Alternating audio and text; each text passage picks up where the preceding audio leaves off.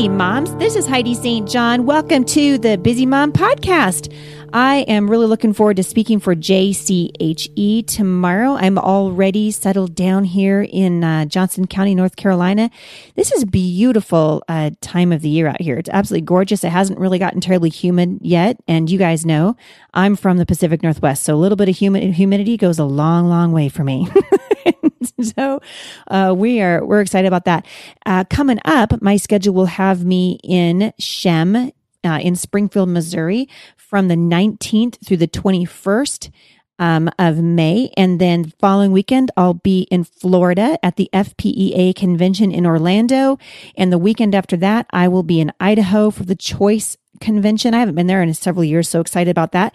Then right after that, going to be in Virginia. So the so just bam, bam, bam, bam. Um, these weekends coming up consecutively, and then I will end my official speaking season on the road by speaking for great homeschool conventions in Ontario, California, starting on June uh, 16th through the 18th. So we covet your continued prayers for our family out here. And you know that most of the uh, speaking that I do when I'm out in this particular time of year is about homeschooling. And it is a passion of mine. My husband and I have been homeschooling uh, since the dawn of time. I always tell people that I think I'm 187 years old in homeschooling, or at least it feels like it. All right. It, it might not be quite that old. It just feels like it.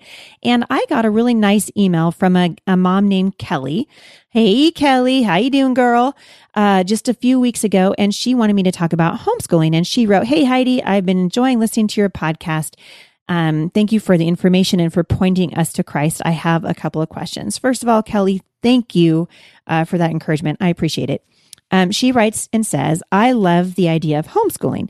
I just started my family and my son is still too little for quote real school, but I've been doing research on homeschooling to prepare and I'm so overwhelmed. Could you do a homeschooling 101 kind of podcast of where to start and uh, those kinds of things and talk about curriculum? Excited uh, to uh, to get going with homeschooling. So I love to do that. I love to encourage moms about homeschooling for many reasons, but one of the main reasons is I think we make it harder than it actually has to be.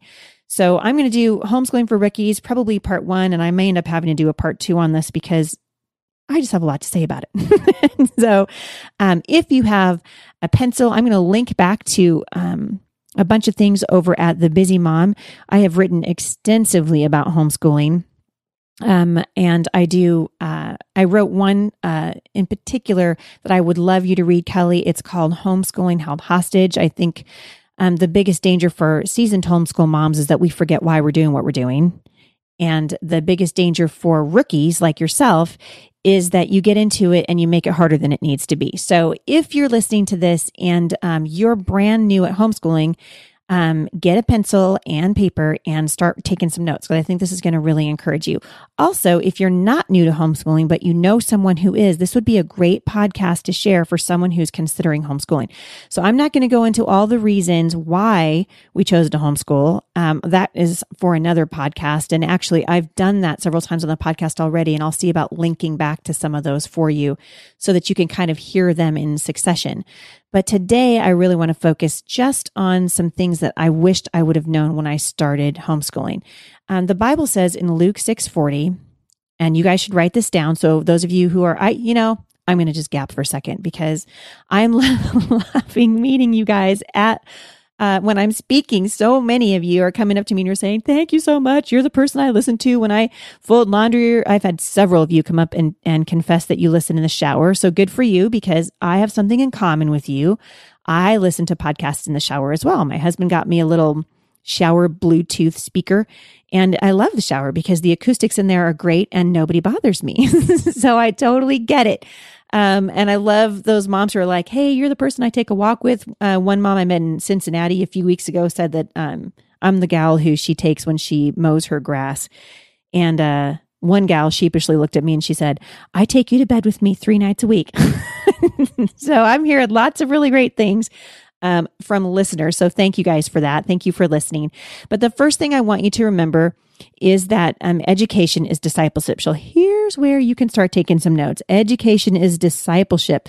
The Bible says in Luke 6:40 that when a student is fully trained, he will be like his teacher. He will be like his teacher. And what it really is, is when a student, um, when my student is trained, people, people will often look at my daughters and go, Oh my goodness, you know, she looks like you. Well, guess what? In many cases, my kids also act like me and it puts a lot of pressure on a mom like me because my mom, my kids are going to be an awful lot like you guessed it, me. And your kids are going to be an awful lot like you. I had the opportunity a year ago to be on uh, Glenn Beck's uh, television show, and we were talking about homeschooling. And I said to him, he was, you know, they asked about socialization, and I said, listen, your kids are going to be as weird as you are.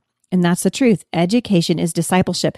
We have messed it up in this culture. We say that education is the ABCs and blah, blah, blah, blah, blah, blah. But really, education is discipleship. It's imparting your ideas, your ideology, your core beliefs to the next generation. And we are called as believers to disciple our kids. So remember that as you go into homeschooling.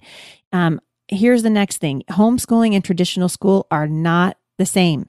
They're not the same thing. So when you decide to homeschool your kids, if you're anything like me, and it sounds like Kelly, you might be a lot like me. I didn't uh, have an experience of being homeschooled. I went to a private school and I took that experience and I brought it into my homeschooling and it crippled me for a while because I was trying to make my homeschool look like a traditional school. It's not the same thing. Uh, next point is that comparison will steal your joy. And so, what I want to encourage you to do is not to compare yourself. I'm going to say that again. Don't compare yourself to somebody else's uh, homeschooling. Don't compare the inside of your homeschooling to the outside of somebody else's. All right. A moment of silence for not comparing yourself to somebody else. Just say no. Just say no. Uh, here's another thing you can miss, you can homeschool and miss the most important thing. And the most important thing is relationships. Relationships should trump the ABCs every single time. Your relationship with your child is more important than academics. Your relationship's child with the Lord is more important than anything else. And I I'm encouraging parents all across the United States to teach your children first about the things that are of, of eternal significance. And I, I have learned this. Um, my oldest daughter is almost 25 years old now. I've got a couple of grandkids and I can tell you that the most important takeaways that my kids have from homeschooling all those years, um, is not, you know, it wasn't a Saxon math lesson. It was the things that we taught them about God and the things that are of eternal significance.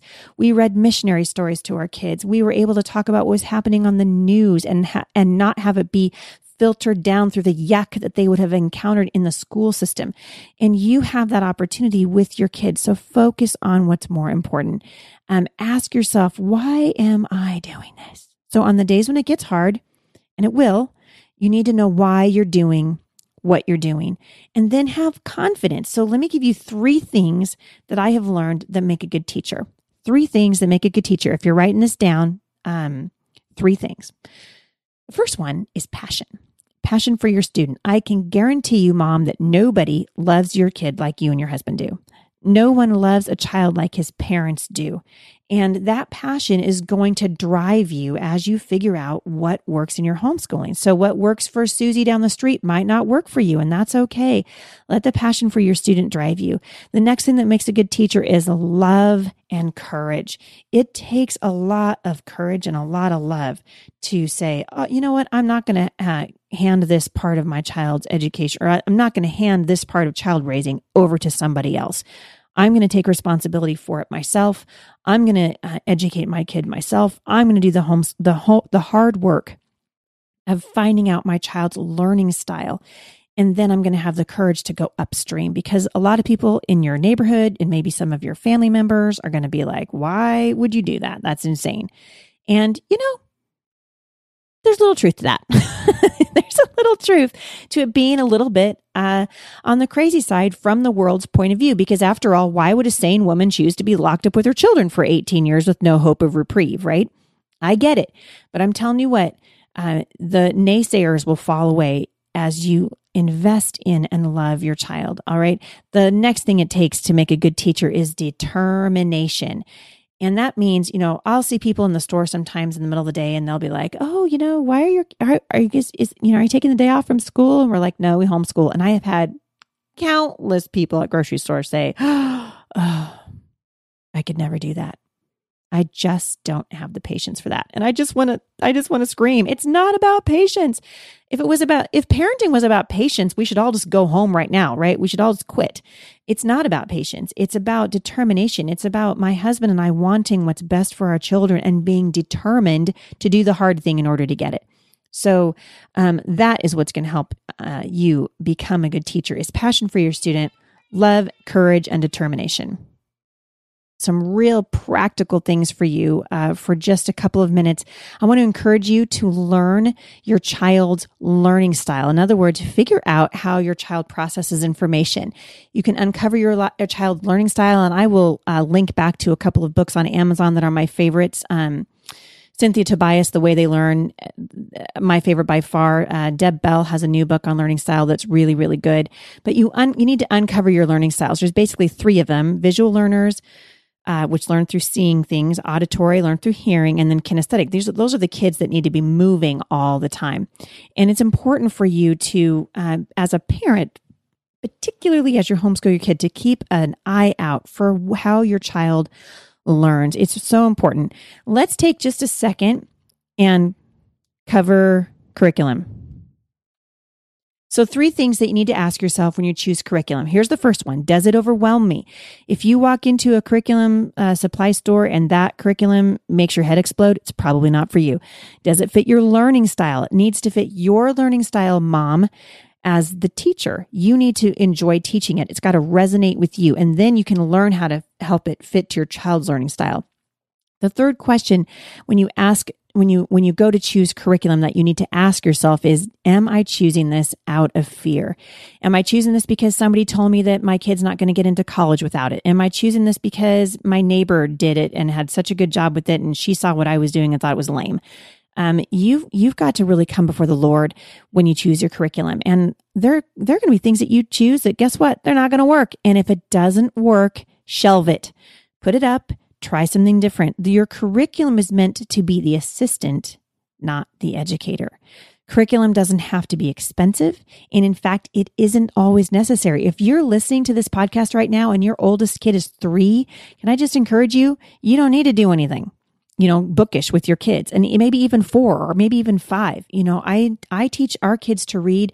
I'm just finishing up uh, our youngest uh, Sailor is learning how to read this year. And I'll tell you what, I've I've used a book called Teach Your Child to Read in 100 Easy Lessons.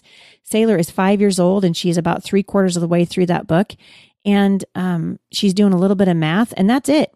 And so many of you with your, you know, really little kids, we are pressured into all this early academics. And I just don't think it's necessary. I think you can let your children play. I think read to them. Oh, Kelly, read, read, read to your kids sit down and read good books to them. Uh, read, you know, Ping the Duck. One of my favorite uh, curriculums for parents with younger children is called Five in a Row, and I'll link back to that on Amazon today.